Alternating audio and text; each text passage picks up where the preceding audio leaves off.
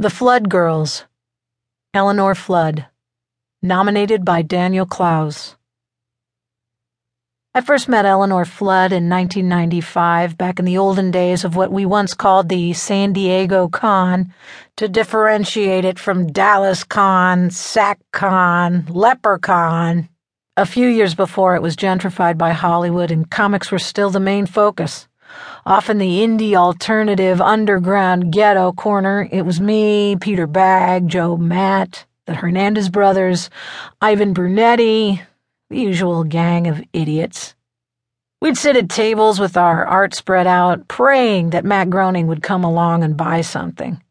We were strong believers in noblesse oblige. For long stretches, nobody even glanced our way, and the only time we got anyone was when the line for Todd McFarlane was so long that the occasional bearded man child would shuffle a few steps off his path to deliver a disdainful glare or perhaps use one of my originals as a coaster for his drink. It was during a soul numbing moment of career introspection, such as this that an anomalous young woman emerged from behind the crowd. She had good posture and wore a dress, an actual dress, not a troll queen dress. She was apparently a fan of Eightball because she recognized the pages I was selling. Ghost World, that's the cutest, and I can't believe you're selling ugly girls. It's super cute. Cute wasn't a word I usually heard in relation to my art. Ew was number one, followed by why. I saw her turn to survey the now endless McFarlane line. I suppose I should feel sorry for them, she said. What's the point in that? I responded. They don't even know they're sad. We discussed whether this gave us the right to hate them and agreed that it probably did. Then she picked up my whole portfolio and asked, would it be bad if I just bought everything? I told her that would be fine. She wrote me a check. Eleanor Flood, New York, New York. The next time I saw her was nine years later. I was in New York for something and promised my sister I'd go see my nephew who was answering phones for a production company. She said, you know the show Looper Wash, the short about girls on ponies that played before Ice Age, and now it's a series on Fox?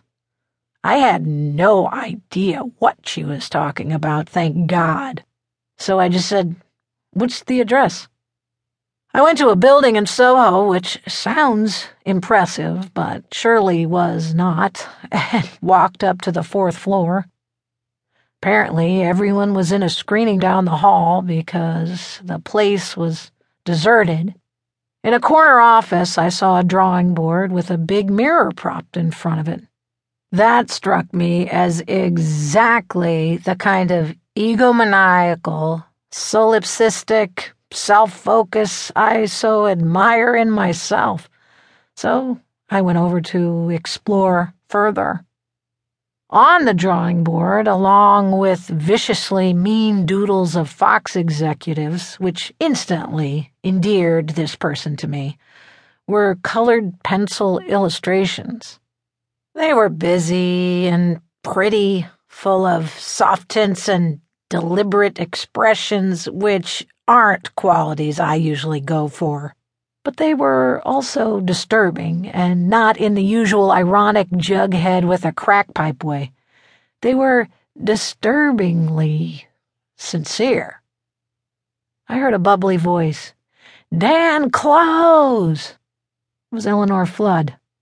It turns out she was the animation director at Looper Wash, and my nephew had told her I was coming. She pulled out the portfolio of my art she'd bought years before. Do you want any of these back? she said. A lot of them are probably worth a fortune now. I feel bad. I could cry sometimes thinking of how little I paid for them. I actually had cried thinking the same thing. I told her she could keep them. She saw me looking at her drawings. I know, she said. Aren't those super cute? Yes, they were, I said, studying them for an awkwardly long